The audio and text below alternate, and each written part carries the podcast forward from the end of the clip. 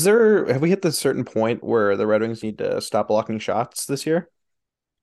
Just, just take the Yeah. goal. I'm thinking so too. Just pull the JT Miller, flamingo it, let it go in the back of your net. Um, You've got a good backstop back there. You don't have to. yeah, Spencer Martin. Who would have thought? Yeah. No, but uh, it's definitely it's been a rough rough year for the Red Wings in terms of shot blocking. I mean, Bertuzzi to start the year, Soderblom, and then Bertuzzi, and then Sherrod also had that scare last Didn't game. Sundqvist have the one too? Sundqvist had the one as well. That's a good point. Um, I, I've just come to the conclusion that no, Insider we had the scare for a little bit. Yeah. That one was really bad. Um, yeah, they they hit the stop blocking shots. That's I've come I've I'm gonna talk to Lalonde. We're gonna we're gonna get this done. It can't happen anymore. They're scaring me. True. It's scaring me. But uh, how does it feel? Welcome back. Uh, you've been missed the last episode. How's it feel? Um, different. It's been it's been forever. I mean, obviously we missed we missed last week, um, due to busy work lives and all of that stuff, and just being mentally drained and wanting to put on a good show. And it does feel weird. I mean, in the Magnus Hellberg has been a Red Wing for like ten days, and we haven't even talked about it yet. So that just shows where how long ago we recorded. But uh, welcome into another episode of the Production Line Podcast. I'm one of your hosts, Garth Wickham. Grant Wickham. And uh, in this episode, we'll kind of recap with also talking storylines, kind of going in and out. So it's gonna be a little bit disjointed. Um, I want to talk about like some of the big things that are going on with the Red Wings in terms of standings, player performances, goaltending controversy. First, this episode is sponsored by ESPN Plus. Make sure you sign up with ESPN Plus using insidetherink.com slash ESPN um, as a out of market viewer like myself, being able to watch the Red Wing games in Massachusetts is pretty nice on ESPN Plus. A lot of good um, ESPN Plus games getting watched, like John Buccigross call a game. Um, it's pretty exciting stuff. The Red Wings are playing the Panthers this week on ESPN Plus, so make sure you guys sign up for that using the link. Um, yeah, the week that was. Um, I think it's fair to say the Red Wings are what we expected them to be they're beating the teams they need to beat, but they're losing to the teams that they are on paper worse than.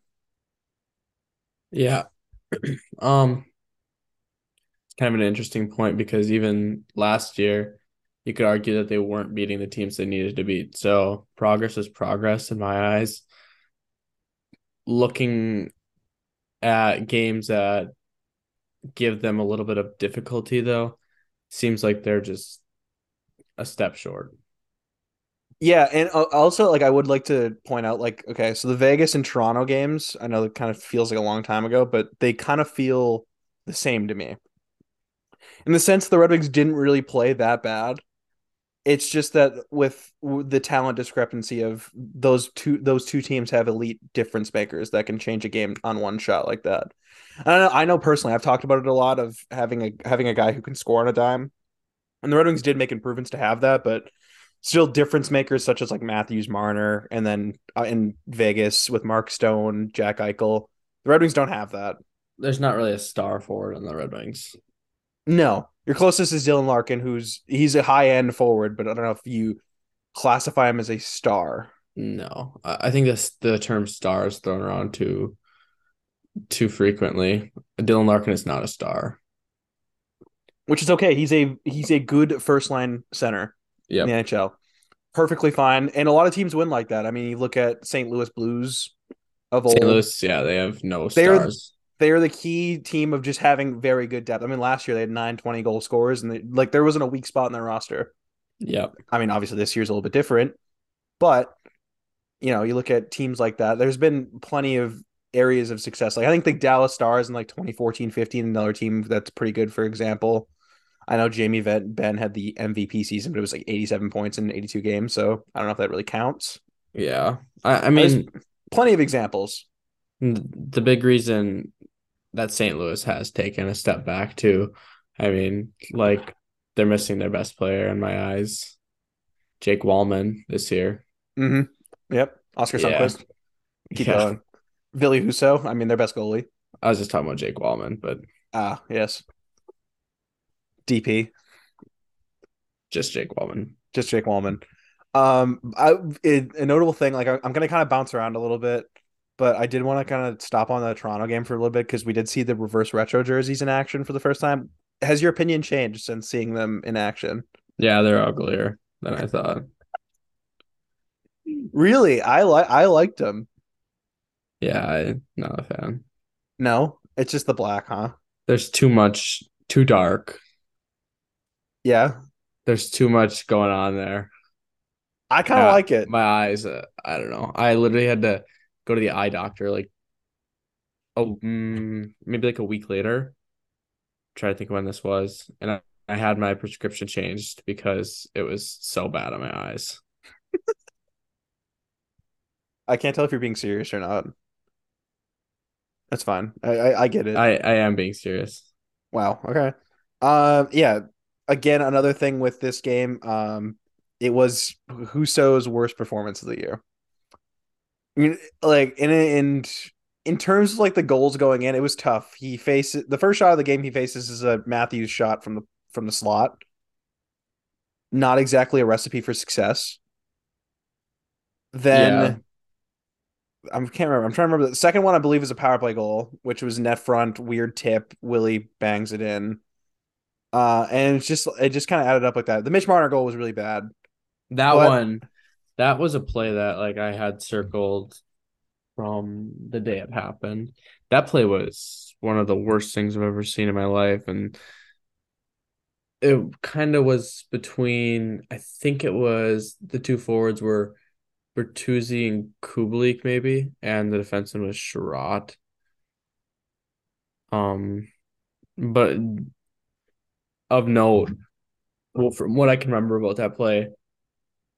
Bertuzzi and Kubalik took three minutes to get to the bench for a change. And it was like a four on two attack the other way because they took so long to get to the bench. Uh, I think it. I think you're kind of like Kubalik was still out there because he was the one that kind of just. I, Okay. I'm, Yes, you're right. It was yep. Bertuzzi that made the bad change, and it was Kubalik that was really soft on the back check. Yeah, you look like JT Miller. Yes, he literally looked like JT Miller's brother, Dominic Miller. Dominique Miller. Dominique Miller, the Czech JT Miller's stepbrother. Right. Yes. Um, that was a rough one, and I mean, obviously, you want Husso. You need Husso to make that save. That's it's an easy Yeah. save. It was a three step horrible play. Starting Three with players. the starting with the line change. That rush never should have happened if Bertuzzi was if he would have just back checked or if he would have been quick to the bench. And then also Kubalik should have knocked the puck off Marner's stick easily. And then Husso usually has one of the fastest chests in the league. Somehow his chest didn't get there. And that's kind of like the like the thing with Husso, his style. He's not a flashy save guy. He's just I'm gonna be in front of the puck kind of guy. Yeah, he does Which a is- damn good job. Exactly. I mean, I know he had somewhat of an underwhelming week, but I mean he's still sitting on a 9-12 with three shutouts. Again, in this in this league right now with the offense, a 9-12 is is the new 9-20. Yeah. It's all you need. And with the defense concerns of Detroit, I am very content with a 9-12 save percentage. Yeah, it's the other guy who I'm not so content about, which I kind of felt as if this game would have kind of given him some leeway into. I mean, he worked his way into a start the next game, but I felt like he could have gave himself a little run. He had an opportunity to take a little run, and he didn't do it. No, and I thought he finished this game pretty well. I did as well. I thought he looked pretty strong. I know he didn't face too much. I think it was like 12 shots. But I mean, stopped all 12. Red Wings scored at the goal, made it 4-2, respectable. Um, and again, like I see, like I, I want to, I'm gonna backtrack a little bit to a point we made earlier. But uh, last season, I feel like a game like this, the Red Wings would have lost six one. Not I'd make it have to four two. agree. They battled. Yeah, they made Um, it. It wasn't in the sense of I'm gonna turn this off. They had a couple games early on in the season. The Buffalo game, for example, is one I shut off, but I feel like the past couple weeks, there's been the Red Wings have been establishing, um, what's the term I'm looking for? Consistency. Yeah. We know what we know what they are. It's just the point of can they get performances uh, the higher performances from these uh, the at five on five from their top guys. Yeah, it's it's really tough though. I I I hate to bring it up again though. I just like to go back to the point of star power. It's tough, right? You have to find there's not enough depth right now, especially with the injuries, to compete completely against a star loaded team. Like Toronto has two stars, and then Vegas later on they have Eichel, and then they have really good supporting cast around him. I'd argue, Mark Stone is also a star, but he's on that fringe bubble, in my opinion, just with the injuries. I, right. I think he he was he took a step back. I it's it's tough without guys like Vrana, Fabbri of note, and then even your defensive core has a lot of questions on it yet. Yep. to be facing offensive star power. Yeah, and again, we, we talked about like teams that have had success with that kind of setup, but again, it's it's hard when you're still kind of coming out of the rebuild phase to have that because usually what happens when you come out of the rebuild phase, you have some luck in the lottery where you're picking a guy in the top two. Granted, the Red Wings did really well with Seider and, and Raymond. Both guys who have had at points this season haven't performed to their level that they did last year offensively or defensively in Seider's case as well. But I mean, that's part of the growing pains, and they're ahead of where you like where a fourth overall pick and a sixth overall pick are supposed to be kind of projected at this point. They're ahead of where ahead of schedule in their yeah. development. It's just the point of can they reach that next step? And could they come become those stars? Um, I kind of want to go back to the goaltending a little bit. So going to the next game, Red Wings lost 5-4 in shootout to Buffalo. Nedeljkovic started. That's it, also the Red Wings went down 4-1 in this game and climbed back. Big credit to the St. Louis uh the St. Louis connection of Perron and Sundqvist, who had a really strong third periods. And Tage uh, Thompson. And yeah, yeah, it's Tage Thompson. Oh my god, he's he's so good. He's unbelievable. Yeah. Talk about uh, star. Yeah, we'll talk about yeah the, the scare about Seider blocking that shot. Uh, Tage Thompson took that shot. It was 97 miles an hour. Ridiculous. He is so. What was the? I think it was 98.5. His one goal against San Jose on the weekend. The that one timer where the uh, Kapanen or Kaapo Kähkönen didn't even drop. Did you see that goal? I did not he was still like it was a one timer on the power play. He was still standing straight up, and Tage Thompson beat him high. It's yeah, ridiculous. He's, he's, ridiculous. So silly. Um, but no, Nedeljkovic again. I kind of said like Husso kind of struggled the night the the game prior. You have you have you kind of had your 12, 12 saves not going in cold, and you didn't take advantage of. And he also I mean, you look back a couple of those goals. I know Dylan Cozens' goal shorthanded. Granted, it's a shorthanded goal, shouldn't happen, but Week five hole shot. Like to make a save. The second Dylan Cozens goal. Again, plenty of time. Square to the shooter, no traffic in front. Need to make a save there. Um what was the other one? Oh, the Samuelsson goal. That one was really bad. Leaker through his first career. That goal. one was that one was horrible. It's bad. I kind of tried to give him a little bit of slack on all the goals except that one. That one was bad. And it's just tough right now because it's obvious that like and again, if we really look at Nedeljkovic's tenure as a Red Wing, but aside from the first two months last year, has he been a good goalie? No. No. He hasn't been. He's been backup quality, which is it, it's to a point or I know it's it's fun well, for like I just want to go on a deep rewind of Alex Nedeljkovic, right? Yes he was kind of a big excitement when the trade happened for free agent Jonathan Bernier and a third round pick, right? Lots of excitement. You're getting this goalie that is has a lot of uncertainty, but was a Calder nominee based on his play with Carolina. Right? He was playing for Carolina of note. That is the key. I don't. That is the key, I don't key part of that statement. I've seen any goalie play bad for Carolina. correct? Yeah, All yeah, three they- goal, all three goalies have been reasonably good this year for Carolina. Uh, Peter Mrazek also looked good. Peter Mrazek looked like a number one goalie in Carolina. Freddie Andersen, I thought he was going to win the Vezina last year. Antti Raanta, when healthy, looks like a top 15 goalie in the league. Pyotr Koktikov, I know I butchered that name, but Koch- he, he looks like a top 15 goalie in the league. He just signed a, a nice sweetheart extension too. He did. And I, I do think he's got a lot of uh, uh, upside, and that contract might end up being really good. But he looks like a top 15 goalie in the league when he's playing. Carolina is just a goalie friendly team. They're they're the kind of team that you take on. You were able to pull like what Colorado did and take on a, a Georgiev and just make him your starter because why not? And he'll do good. Yeah, they're kind of uh the old saying of like just give me average goaltending and we'll make it work. Yep. And uh, it works and Nedeljkovic definitely uh was definitely a beneficiary from that system. And it's kind of time to think of Detroit's system and how they play versus Nedeljkovic's fit and what's his future in Detroit. That's the big question. I don't know that he's even stable enough to have. I know it's an early topic to be talking about, but to have a future after this year, right? I'm thinking even the rest of the year. Um, Maybe. a couple things to indicate that.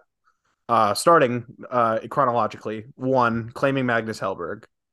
I know they claimed it was for the roster spot and a long stretch of games, yada yada. They haven't used Magnus Hellberg yet, and they've been using exclusively Ville Husso besides one game. So that reason is kind of just not null and void. By the way, Magnus Hellberg, pretty solid. He's a decent backup. Let's call him what it, let's call him what he is. He's played one game this year, nine twenty save percentage It's- with the It's hard to even call him that though right now because there Such hasn't been sample enough size. There hasn't been Yeah. a sample size for him. He's played one game for Ottawa, and I thought he looked very good. That I actually watched that game, and I thought he looked really good that game. Yeah, I mean he's great KHL numbers. Again, we talked about it last year because I mean he signed with the Red Wings at the end of the year. The one game he played with the Red Wings, they faced he only faced like twenty two shots and let in three. I think it was something like that. looked So really shaky. The difference between last year and this year, though, is he's been playing hockey. He hadn't played a single game since I think. Did he Was it the play Olympics? The Olympics, yeah, I think so. and that was like a three month span or something. It was something Yeah, ridiculous. yeah, it was end of January, I believe, to or it's February, I think it was, and then end of April. Okay, I, I just want to ask you now though, how do you go about Nedeljkovic now? So kind of my thought. I, I want I want to go off your thought of he doesn't finish the rest of the season. This is all in theory that he doesn't finish the rest of the season. Are you talking like a trade or he's on waivers? It's one or the other, I think. Um, I don't really have a set. I don't have a feeling on either or. Um, my second indication, what I was getting at, is not starting against Columbus on a back to back. That was wild. That if that isn't the biggest, like we don't trust you. That's one of the worst I- teams in the one of the worst teams in the league. When you're going into a week where you know Billy Husso is going to play most of them because you're playing all the three of the best teams in NHL. So this is this also comes back to my talk I had with you a little bit ago. Um, we kind of had a disagreement about Billy Husso playing his like I think his fifth game in a row, and it was against the Yotes. Yes, And we had a long talk about it. And I basically told you, well, play the goalie that gives you the best chance to win. I mean, you saw the the Yotes dissected us last year. Why would why why would we start Nedeljkovic when he's been like this? yeah, Like, and give I mean, him a chance. You need to get his confidence back somehow, but it's a double edged sword, right? And I I was just all for the train of just keep riding Husso until he's like can't breathe, and I think and it happened in Toronto. Happened, happened in, against Toronto. happened against Toronto. Yeah. So it's tough right now because again, you're not gonna. Uh, do you comfortably say like, "Hey Ned, like you're gonna start against one of these three teams coming week"? No, No. So Dude, if you can't, if I if you I'm- can't trust, if you can't trust him to play against one of the worst teams in the NHL, then I don't think he should be like you can't trust him to be a goalie. Then like I know what you can do. I think a move you can make if he doesn't play for five games, then you can send him down to Grand Rapids for a For a conditioning stint. stint, Yeah. That might be a move, but I'm kind of thinking like if you put him through waivers right now with caps and stuff like that, do you think he passes? Part of me thinks he does. Uh, I think it's a 50-50, right? Uh, the goalie market's crazy. And Well, my thought is I had a, I had a couple crazy trade ideas. There's two teams I think of. Both both in the Pacific, both in the Pacific. Edmonton. not Edmonton. One's Edmonton's very obvious, the other one's kind of less obvious. John Gibson. LA and Vancouver. Vancouver. LA's the obvious one because Cal Petersen just got put on waivers. Kind of a similar thing to Nedeljkovic in the sense of he thrived in a small sample size. They, I mean, obviously the Red Wings didn't extend give him that much money, but it was expected to kind of be the guy for a little bit, and turned out not to be the guy. I think Um, LA would be very interesting. I, I don't see Vancouver as a fit, really. See, this is me putting on my GM hat in NHL Uh because Brock Boeser is uh, on the way out, like probably on the way out, and just do you swing a trade that way? I know Brock Boeser doesn't have a ton of value, neither does Nelkovic. They shed Yeah. cap, and you try to get a a beneficiary piece. It would Obviously, that, that one's crazy. I don't listen to me on that one. I'm I'm totally spitballing. But Thatcher Demko's out for multiple weeks. And Well, I- know Vancouver is somehow in this weird contention window where they think they're good, but they're not. I, I it doesn't seem like they're just gonna sell their whole team now. Is Kinda. what I'm reading. Yeah, kind of. I heard that like I read that I think Demko is being Well, there's- talked about being moved. Well, yeah, it was rumored, but I mean, he's out for six weeks now, so it's a tough one. I I see I guess I get what you mean by I mean Spencer Knights are starting or Spencer Martins are starting goalie right now, but He's actually played okay. is Spencer his- Martin worse than Nedeljkovic? That is the thing. That's my point as well. Is just like, well, in LA's And- case, in LA's case, he's probably better than both of them. yeah, Jonathan- not, Jonathan Quick's not, been bad. If not equal to Jonathan Quick, Jonathan Quick's a yeah, he's So- right now. So that's kind of my point there, where I feel like you could swing a trade in that sense of a team that's looking to try to try to shake things up in the goalie. Because I mean, how many teams in the NHL do you think have a solid enough goaltending tandem where they feel comfortable? Not that There's many. Not that many. Dallas is feeling pretty good. Wedgewood Oettinger is great. That's a good one. Uh, Boston's awesome. Islanders is awesome. Islanders is probably the best.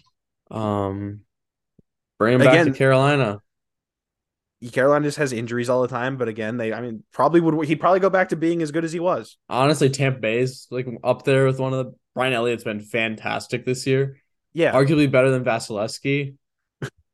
Like this So- year, seriously, Yeah. his like numbers are. I mean Florida, you got Spencer Knight's I- doing well, but but Bobrovsky's doing really bad. I would argue that Toronto has a damn good one right now. Oh my, yeah, they're the when they're healthy. I mean, they're they've been great. So d- there's plenty of like ways you could swing stuff in a trade Okay, hear if me you out. get creative enough. Hear me out on this one. I, I know it's two Eastern Conference teams, but this one would make a lot of sense to me. And this is this goes to all the Rangers fans listening. If there are any.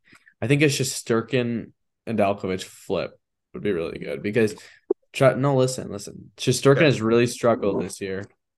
And the mm-hmm. Rangers aren't really competing anymore.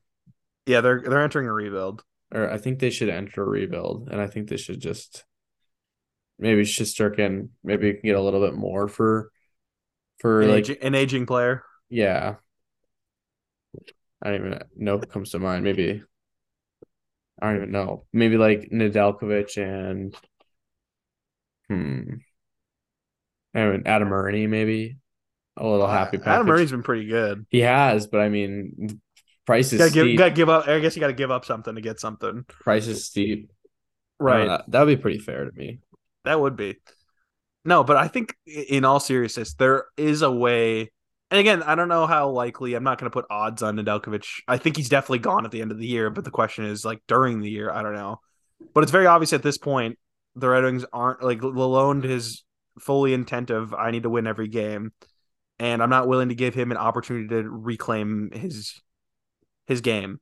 So that leads me to either a trying to finagle a point of either scratching him with while you still have a roster spot by recalling Hellberg just to have him back up or even start, and you get him a conditioning stint to see how he does in five game stint, and then reassess from there. At this point, I'm more. You had posed a question. Do you comfortably tell him that he's starting a game in the next like probably three to five games? And I said no. I'd be more comfortable starting Hellberg without seeing him. Put him against Dallas again. Yeah, literally. Not the way Jason Robertson's scoring right now, but dude's a yeah, freak. Good for him. Yeah. Good for what him. Great, what a I mean, player. let's let's not pay attention to the guy who's picked before him, but you mean that's better than him? That was reasonably picked before him. That's been the seventh or eighth defenseman every night. Yeah. Yeah. Yeah, right. right. Yeah, he's good. Talk about not having a star. You know how easy stop it, it look, stop it to look at that and be like, stop it. Well, there was our star forward. Oh, you can go to the 2015 draft too if we just want to stay on Dallas too. We picked Svechnikov and they'd had Roope Hintz go in the second round. Yeah, no kidding. Yeah, definitely. Uh, Dallas is a really fun team. And I want to talk. I want maybe we'll talk about them like towards the end where we can outlook the schedule. But um, there's definitely a um, definitely a goalie controversy. I mean, and Hellberg right now is down with Grand Rapids. He played one game. He faced 37 shots, which is a lot of action, and saved 34 of them. So I mean, that's a pretty decent performance, but again, not great. Especially the way Grand Rapids has been playing lately. They're so Grand Rapids up. defense seems awful. They're so banged up right now. Yeah, I mean, you had they sent down Sebrango and Viro, which was really interesting to me. I know they claimed ice time and also getting Barton up, which I like Barton. Barton's pretty. Yeah, good. it seems like McIsaac's kind of solidified a role for him too. McIsaac, he's a good player. He's a good player. Yeah. Um, they've also had issues a lot with their goaltending. I mean, you look at their save percentage; it's all below eighty-eight percent for both Olkinuora and Brattstrom. All the more reason to. Again, my question is though: is how well does Nedeljkovic take being sent down? At this point in his career. It's, again, it's not really the Red Wings' problem because again, he's on an expiring contract and you need to worry about winning games. And if you don't feel, if Lalonde doesn't feel that he gives the best opportunity to win, then don't play him. Yep. I'm just curious how this shakes out ultimately with Hellberg and all of that in terms of rosters and stuff like that. I'm really curious. Really, really curious. Um, kind of moving along the weekend a little bit. So the Red Wings played a back to back Vegas and Columbus. Vegas again, very much very similar to the Toronto game. 4-1 loss, um, empty netter.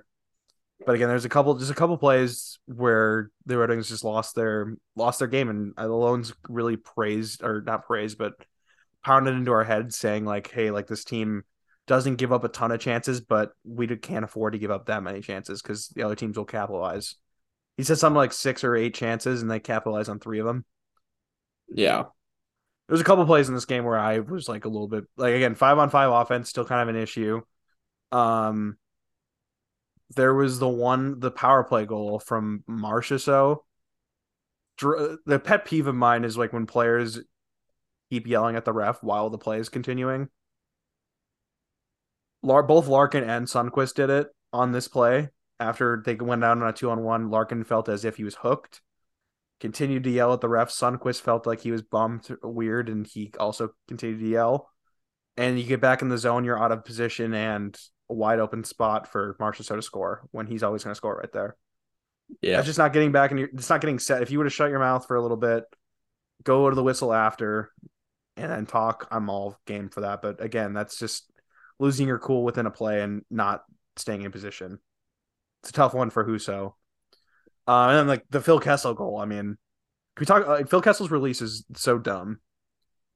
Yeah, it is. It's that was ridiculous. That was such, like, it was poor puck management on the second unit power play, which now uh, without Bertuzzi, which we will talk about in a second, um, is pretty bad. Again, which is a bummer. Not having a good, not having a decent second unit again is is tough. Yeah. Um, but yeah, Raymond kind of loses an edge, kind of tries to throw it to Chiarot, who does not handle it, of course, because he shouldn't be on the power play. And it goes back the other way. Um, yeah, kind of forgot about it. I didn't forget, but I was going to come eventually, but should have just moved into this during the Buffalo game. But uh, Bertuzzi t- breaks his other hand, presumably, out six weeks, needed surgery. Um, obviously not the start to the season that he would have wanted. A goal and three assists in nine games. Um, still going to be a huge loss in the lineup. And with, I mean, it's tough. Six weeks. You're looking at, I mean, mid January, roughly, or not even further than that. Probably end of January.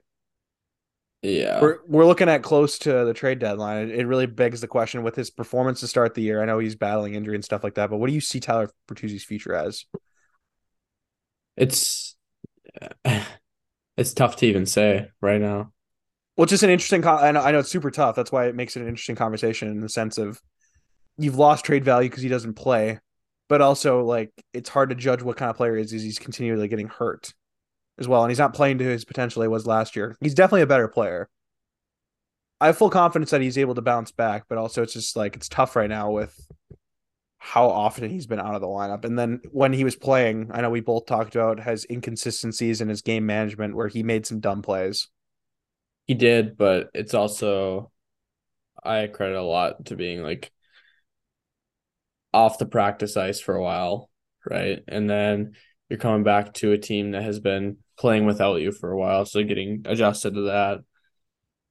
It's just a really tough thing to judge when what'd you say is four points or three? Four. Four points in what seven and two halves of a game? Nine. Uh, yeah, yeah. So t- yeah, seven and two halves. Yeah. If two halves even. I don't know. The New Jersey stamps. one was New Jersey one was early, and the Buffalo one was towards the end of the game. So thought so. Okay, but I mean, there were a couple games during that stretch where he did look pretty lost. And I, I after he scored his first goal of the season, seemed like something clicked for him, and it was his he was his old old self for about probably two games, and he was back to being kind of lost for one game there. But man, that's such a hard topic, and right now yeah. it's kind of it's kind of easy to say like okay the team was doing this without him when he was in the lineup but also the team's record when he was in the lineup was I don't know. I believe it was six one and one. Yeah. Something like that. Or six one and two or something. I don't remember the exact split. It was very good. Um and again I I I I, I agree his impact is I, I'm kind of in the sense of value and stuff like that, obviously the contract speculation, the trade speculation has been all around with Bertuzzi. So I just you envision a lineup with Vrana and Bertuzzi in it right now. You know how much deeper that makes the team and how more efficient each line is. Huge. It's wild. Wild. I mean, look at the second line right now that's been on paper. I mean, they haven't been deployed as the second line if you look at ice time, but uh Suter, Rasmussen, and Kubalik. Not exactly an ideal second line. No. We're approaching uh last year's second line caliber. It's yeah. tough. Now Not the third, quite, but yes. Pretty close pretty close. Um, and you look at last year, um, the Red Wings actually had. What was I to say? I, I lost my train of thought.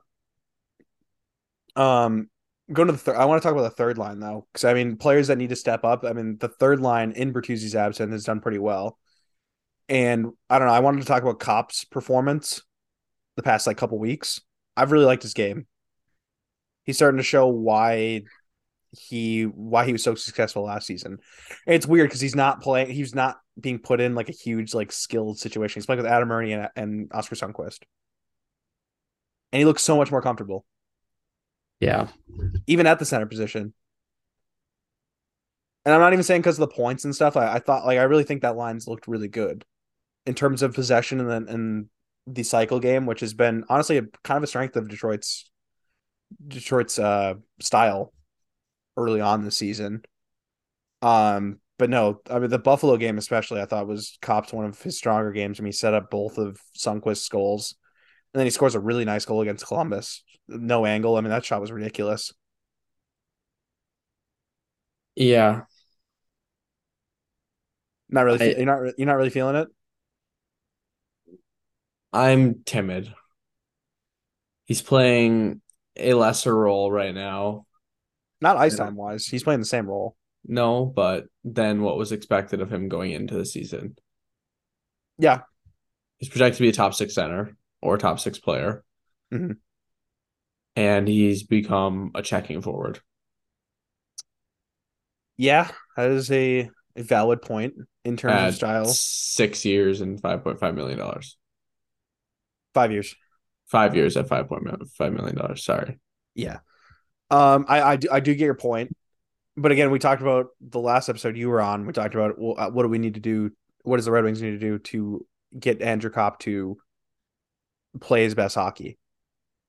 And right now, he's doing that. Of so far this year, he's playing his best hockey. I'm not saying his best hockey of his career, but his best hockey is in a Red Wings jersey. I know you and I talked off air about multiple times about what the line combination should be without Bertuzzi and stuff like that, and we I think we both kind of like still want to see Copp on the wing in some extent. But I mean, right now, I mean, that line's working. But I think Lalonde even said, like, I don't know how much success this team has if Oskar Sundqvist is playing this many minutes. He said, credit to him. He's he's playing well, but also this isn't really a recipe that we should be following. Yeah. Which I agree. I mean, good for good. I mean, Sundqvist Player of the Week for the Red Wings. They put it on socials, which was pretty cool. Uh, scored some big and timely goals, but again, I think he played 19 minutes against Columbus. Yeah, it was something stupid. Yeah, Sundqvist is a 12 minute guy. And he's been really good this year for the Red Wings. I shouldn't. I'm not trying to diminish the the player. It's just he's not. He's not that. He's not a top six guy. So, I mean, in terms of guys that are stepping up right now, like he's the that line's definitely in that position. But another player that has really stepped up with uh he's getting more ice time, but the definitely the deployment's not really any different. But it's Jonathan Berggren. Yeah. Is it is it kind of like I know with waiver eligibility and stuff like that, and maybe I'm talking too soon, but how tough is it would how tough is it going to be if we have if the Red Wings have to send him down? Extremely. I don't I don't think there's really I don't foresee it happening. You think he stays? I think he should.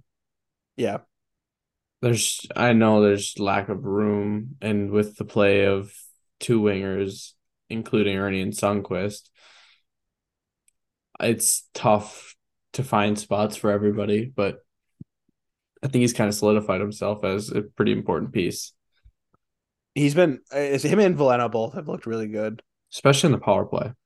I think he's been a big reason why that second unit has been successful recently because he knows what he's doing on the power play and he's patient.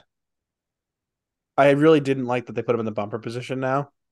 Yeah, me neither. That was kind of I don't get it why we need to have two defensemen on that unit, but hey, what do I know? But no, I I agree. And again, I'm looking at um, it was the the Czarnik goal. Like put Veleno on bumper. Yeah, That drives me fucking insane. I'm not kidding. yeah, like Alex Tanga, he should be a guy who skilled guy who played on many power plays through his career. I don't know. I, I think you I, to the naked to the naked eye, I can I can see. I, okay, Ben Chiarot can shoot puck hard. That's great. What else? That's the problem. He's really Oh, good at he's really good at taking taking out his own players. That was proven Yeah. against Buffalo. Again, I'm not blaming him. That's not his fault. It was a net front thing. Uh, whatever. I'm making I'm making a joke, but still, other than hi I I haven't seen him make a like a really great offensive play on a power play. yet, where you might as well try to put some skill there, make it work. And uh, the best, yeah, with Bertuzzi, Copp, Raymond, Hronek, and Berggren, that was a pretty good unit, honestly. They score. I mean, the like, uh, thank the week of Thanksgiving, we look at the Nashville game and the Arizona game. Hronek had two goals, or no, Copp had a goal. and Hronek. Did he have a goal as well? Hronek also did have a goal. Yeah. So he had two goals back to back games, both in the power play. Copp also in the power play. So that's three second unit goals, which was a rarity. I don't think it even happened. I don't think they even second unit even had a goal. Yeah. Other point, other before Berggren came in. So it's he's definitely and even at the five on five, I mean, you look at his possession, and I really thought going in, I'm like, okay, he's probably not going to be the the best guy in corners, or um, maybe he tries to really force plays and stuff like that. And he's really been super patient. And I brought up the Czarnik goal. I mean, he came down the wall. He really he drew everyone towards him and found Czarnik, who smartly enough had to stick on the ice. Which again, really nice that the Red Wings have a guy like Czarnik in in the system to just call up. Yeah, Agreed. he's been great. He's been good. He's been great in his call ups. Yep. Fourth line energy guy, just playing ten minutes, just plug and play. He's been yeah, fantastic. I got no complaints about Austin Czarnik. Obviously, huge loss for Tuesday, but obviously getting a guy like Czarnik in the lineup, you you feel good for him. Feel good for Agreed. him. But again, with Bertuzzi, that's yeah. So the Red Wings are looking at, especially with their schedule coming up too. You got Tampa Bay Tuesday, tomorrow night, or today when people are listening. Florida Thursday, Dallas Saturday. Then I believe it's a back to back next week with Minnesota and I'm blanking the other team. It's Carolina on that Tuesday. Carolina on that Tuesday at home. Then you travel to Minnesota, and then you got a pesky Sens team on that Saturday who's been playing a lot better as of late at home. Some tough games. Some if tough games. Continue the trend. You follow the next week with in Washington on a Monday, Tampa Bay at home on a Wednesday, and then Ottawa again, and then you get a break, and then after Christmas break, you get Pittsburgh and Buffalo on a back to back. It's not an easy schedule. No. This month. There's no. yeah. There's not a, a lot of games where I'm like, okay, the Red Wings, they they should win this. Nope. Not a lot of those. So you really look at the depleted lineup. It's gonna be the Red Wings are gonna need to play their best. Uh, there was a good stretch the beginning of the season without Bertuzzi that they were, were playing their best, but right now, I mean, again, down Bertuzzi. Vrana's return is still a question mark, and I hope he's doing well. Again, not trying to rush him, but I don't maybe Fat like Fabbri. I think the broadcast said something January first is a return.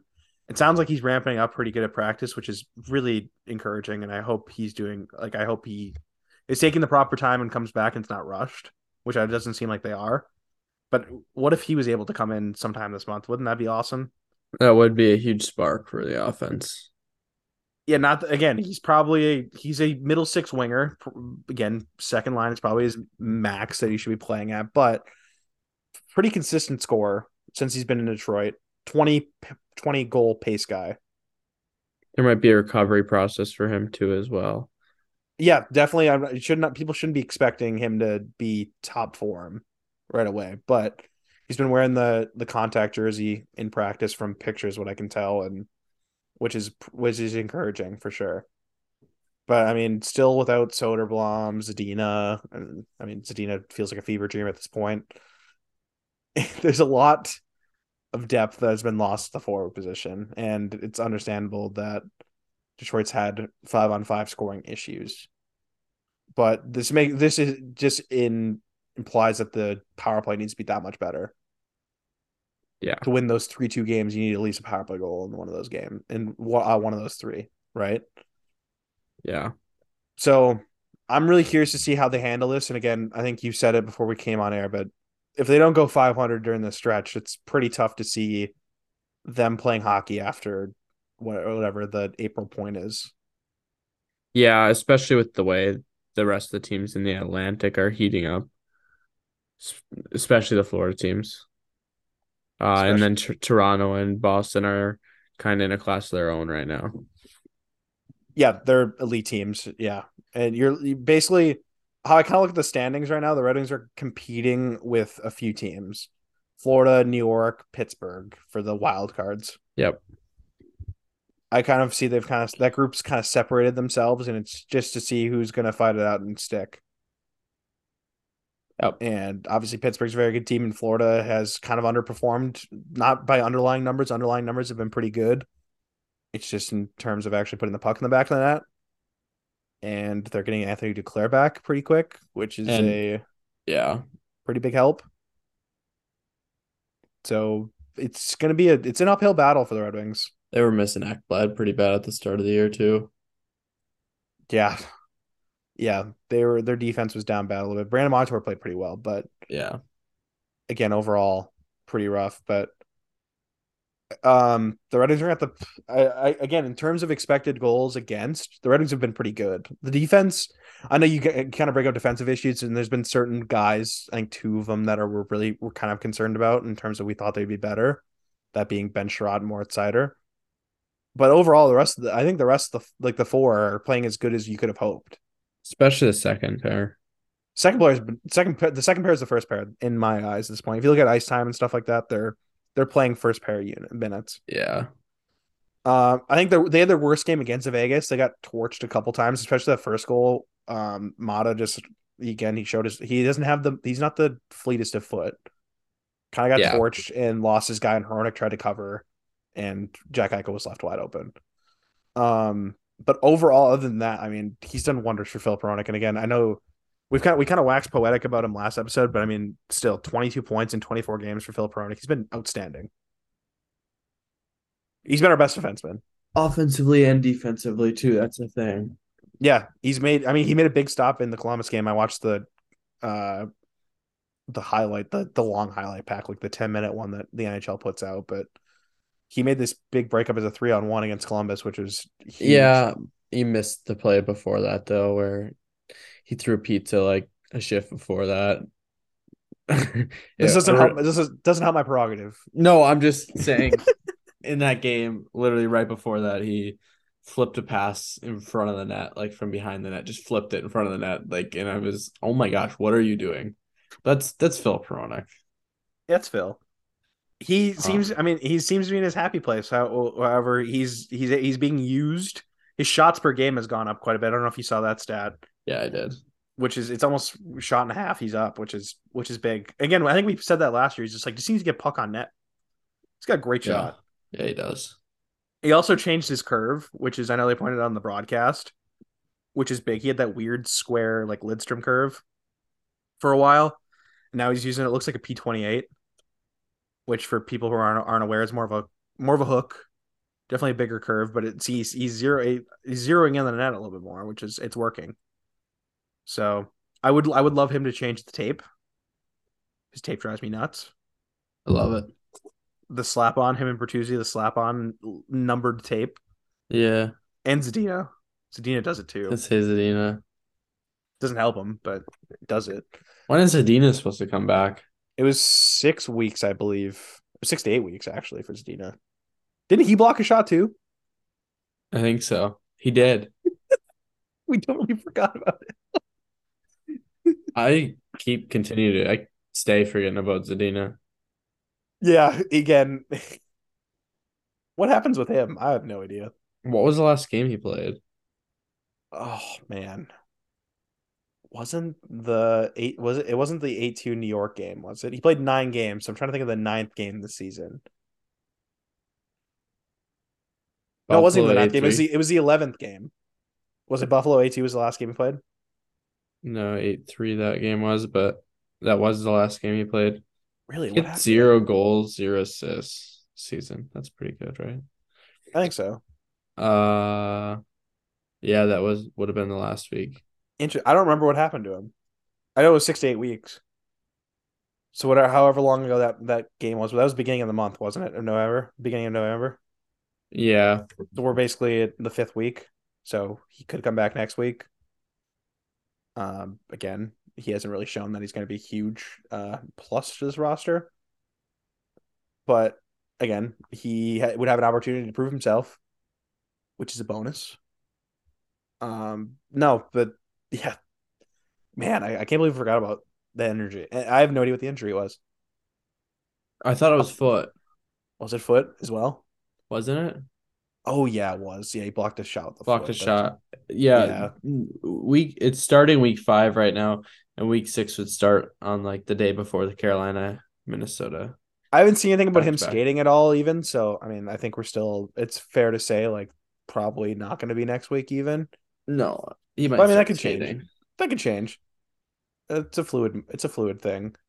Um, but yeah, kind of talking about staying on the defense. Uh, how impressive you been with the bottom pair as well, Oesterle Walman. I've been in particularly pr- surprised by how good and consistent Jordan Oesterle has been. Yeah, Um, I have liked Jake Walman a lot, but I was kind of expecting this kind of play from him and was hoping to get that back from him and that it wasn't just a small sample size where we liked him a lot last year. But Jordan Oesterle has been uh, a happy surprise for for me at least. Um, considering he's taken the spot of the guy that was drafted over Jason Robertson is also surprising because that player must be a stud, right? Um, no, I I've liked that pairing quite a bit. Yeah, it- they're both simple very hockey. they're playing very simple hockey. They're both mobile, and they're also getting their chances in the offensive zone, which is something that uh, the first pairing hasn't really done. If I'm going to compare, in Yeah. terms of Jake, Jake Walman loves to activate off the blue line and get himself open. I mean, he's not scoring. He could have he could have like four goals this year. But he likes shooting. Likes shooting, and hey, they the Red Wings are getting the possession back, and they're getting good chances. So positive in my eyes. Yeah. Again, the best defense is uh, good offense. So that's possession's True. helping. But kind of leads me into the discussion with uh Chiarot and Seider. I think uh, everyone has kind of decided that uh, this pairing has not worked yet. And it kind of seems time that they should explore something else. What do you feel is the best solution?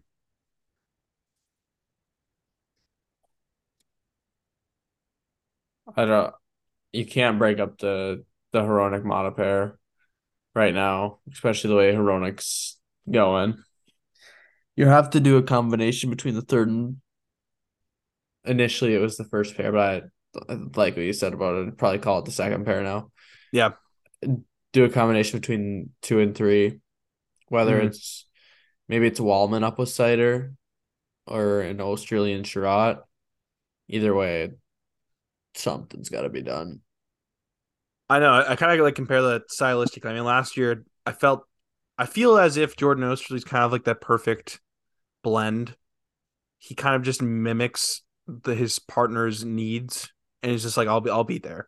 Like with Walman, for example, he's moving the puck quick, getting up ice, and they're both using their mobility in the defensive zone, making really easy D to D passes and out. Really simple game.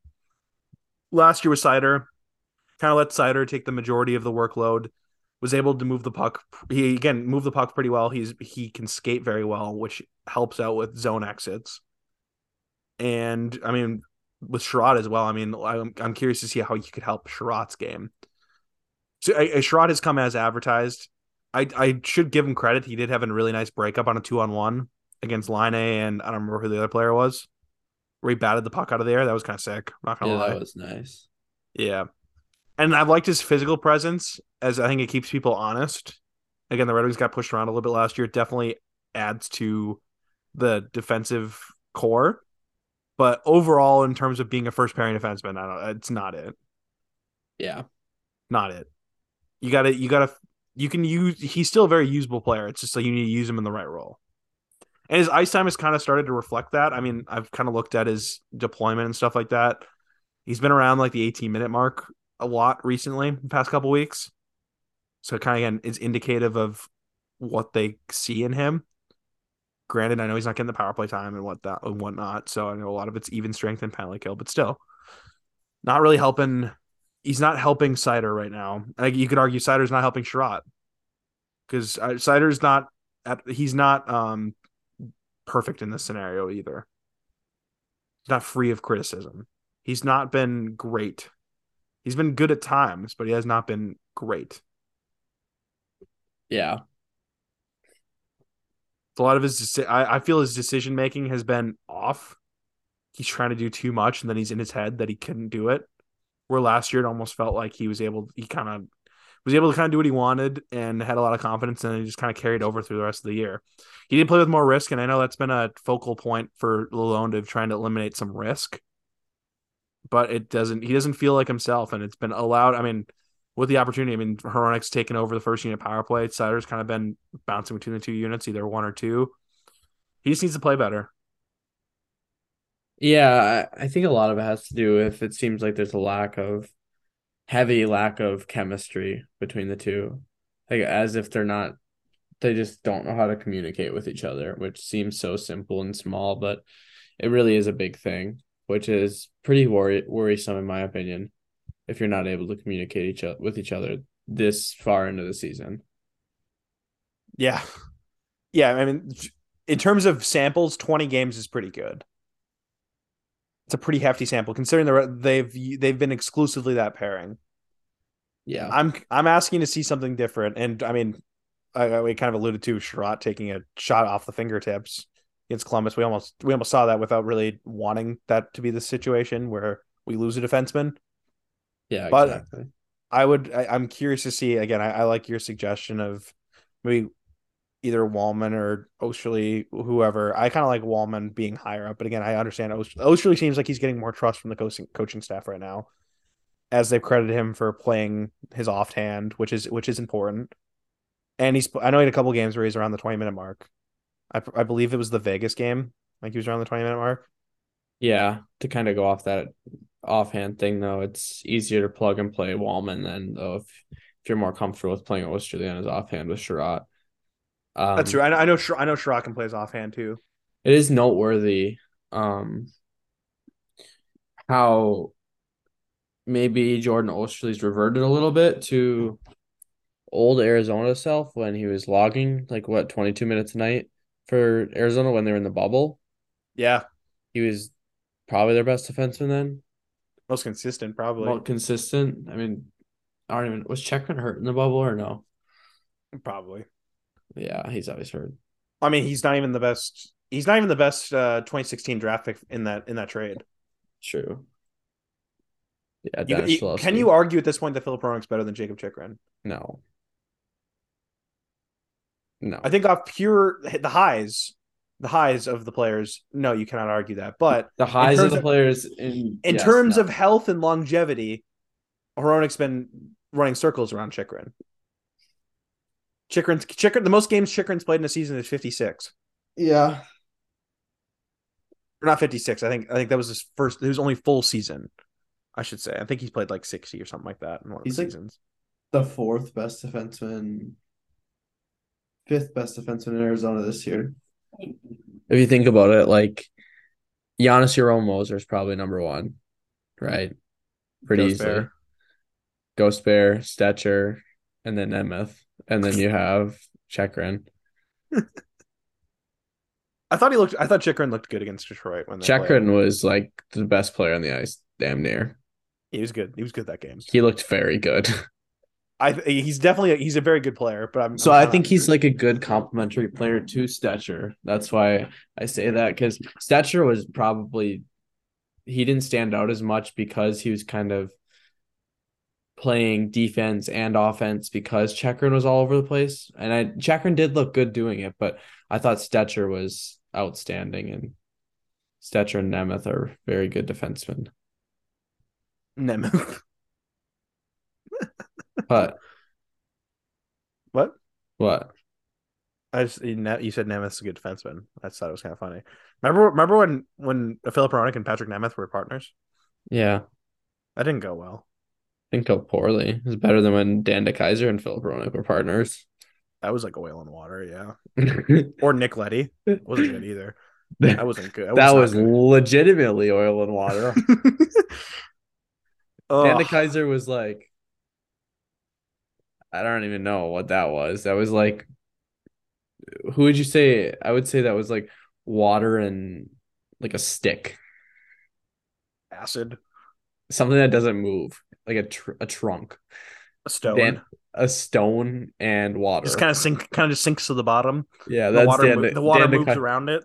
That's Dan and then Leddy. It was oil and water, and then what was Nemeth?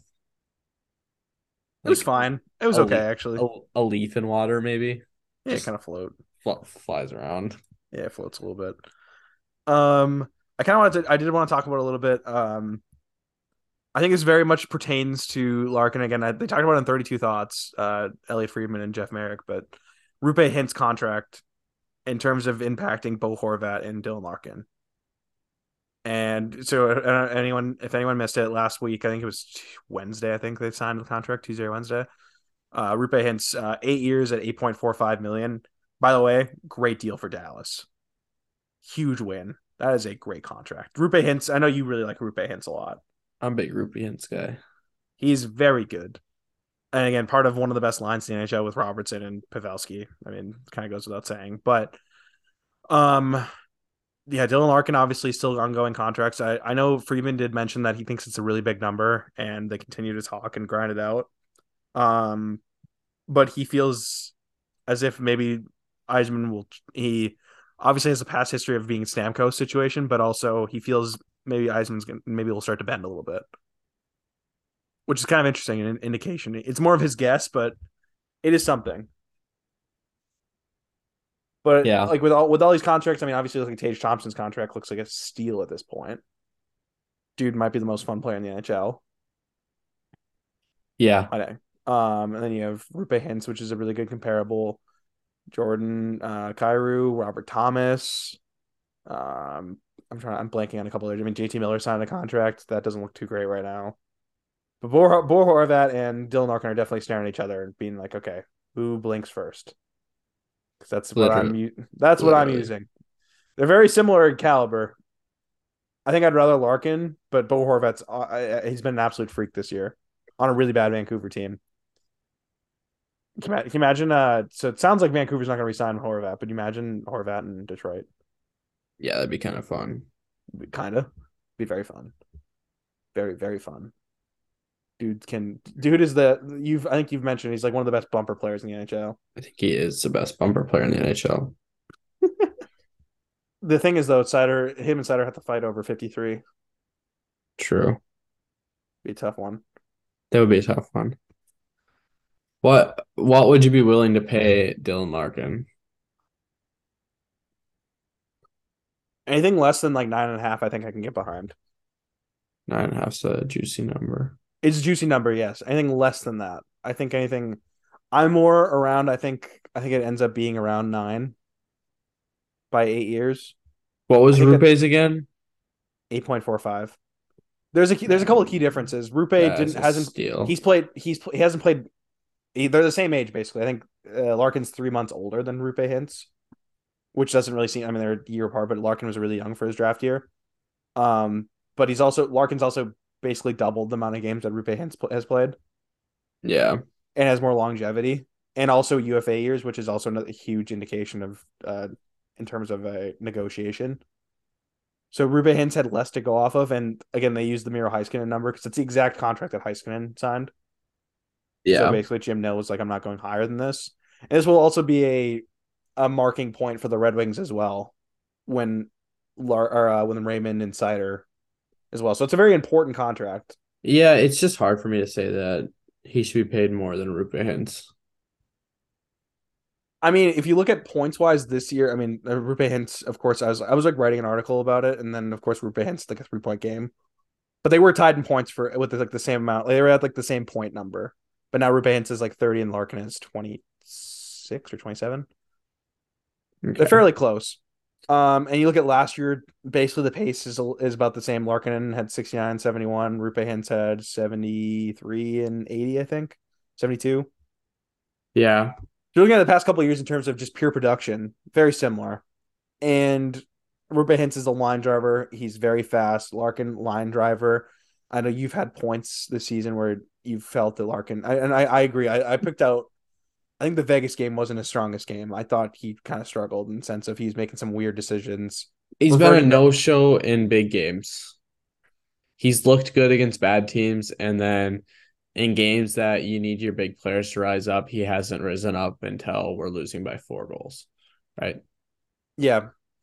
I I can I can see that. I can see that. Which is something you don't want to see. And I, I know Roope Hintz's numbers are kind of a little bit different because of the caliber of line he's also playing on. Correct. That is something needs to be looked at too.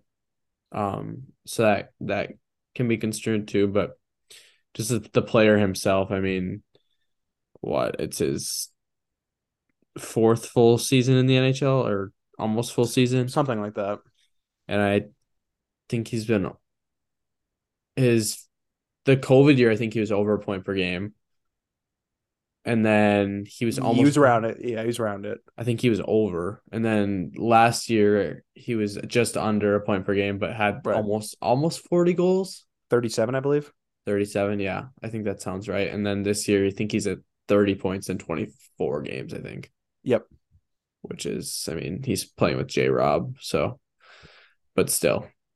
Best goal scorer 2022, Jason Robertson.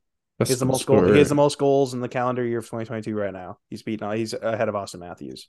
Yeah, he's better than Auston Matthews. It's true. It's true. Best American player. Jason Robertson. Um no, I, I, I, it's very interesting in terms of comparables and stuff like that, and what you pay Larkin. And I think, I think it's gonna be around nine, and I, am okay with that. I think he's that caliber. And I, I, do agree with he needs to start a little more consistency. Would be, I, I think the top six as well has kind of struggled with consistency as a whole for the Red Wings. I do think Perron has basically showed up in every game. Been a couple points here and there, but otherwise than that, there's been points for, for every guy. I'm like, okay, they need to pick it up. Yeah. But definitely it's just, some... it's just something I'm slightly concerned by the more and more I see it. Because it seems to be every time the Red Wings have played a high caliber team, I just haven't noticed Dylan Larkin. Until yeah. until it's a Joe Veleno time of last year. Garbage time. We we called him Garbage Joe. Garbage Joe. Loved loved playing loved playing the last eight minutes of a he does four one loss when the other team's sleeping. That's right. It's where he gets him. He catches up with the speed. Yeah. Um. No, big week for Red Wings hockey. I'm I'm pretty excited to watch how they perform against the top teams. Again, we could be this year's Bruins.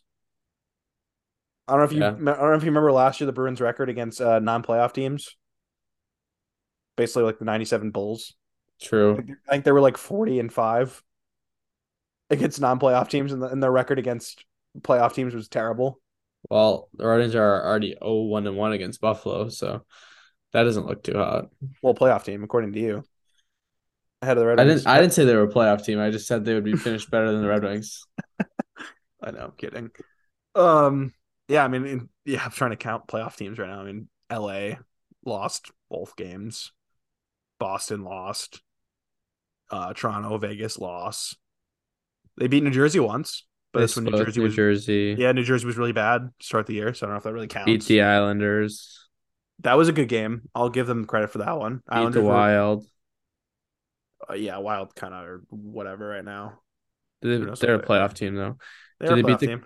Did they beat the Kraken, or do they play the Kraken even? They haven't played the Kraken yet. That's another really weird team, the the Seattle Kraken. I, I didn't want. So. You don't think you think they're good? I think they're good. I've watched. They're doing, it, they're doing it in spite of their goaltending, which is why I think they're a weird team. Because you look at Martin Jones' numbers, his record's insane, but he has an 893. Martin Jones looks bad. Yeah. yeah that's what I'm That's saying. the problem with that team. They don't have one good goalie. And Grubauer just came back and he's still bad. Alex Nedeljkovic, come on down. He's not any better than Martin Jones or Grubauer. Shh. They should have kept Hellberg. Should have. Hellberg's better than Ned. Yeah. Six setup. No, I like that team right now. Not gonna they're lie, fun. they're fun. They are. They're a lot of fun, and the resurgence of Justin Schultz. He's been pretty good. He's been really good. They have a lot of guys who I'm I'm a big fan of. Sam Shane Shane Wright just got recalled from his conditioning stint after scoring four goals in five games. It's almost like he needed to play games. Yeah, it's almost like good he's the next Auston Matthews. Uh, yeah. Anything else before we wrap up? No, I should be good. All right. Well, that'll do it for this one. Uh, make sure you check out our partners, InsideTheRink.com. Uh, follow us on Twitter at TPL Pod. Subscribe on Apple Pod. Leave a review. Helps us out. And uh, if you're looking at any Christmas gifts this year, our merch is updated, so you can check that out. Helps us out, support the pod. Yeah, thank you for listening.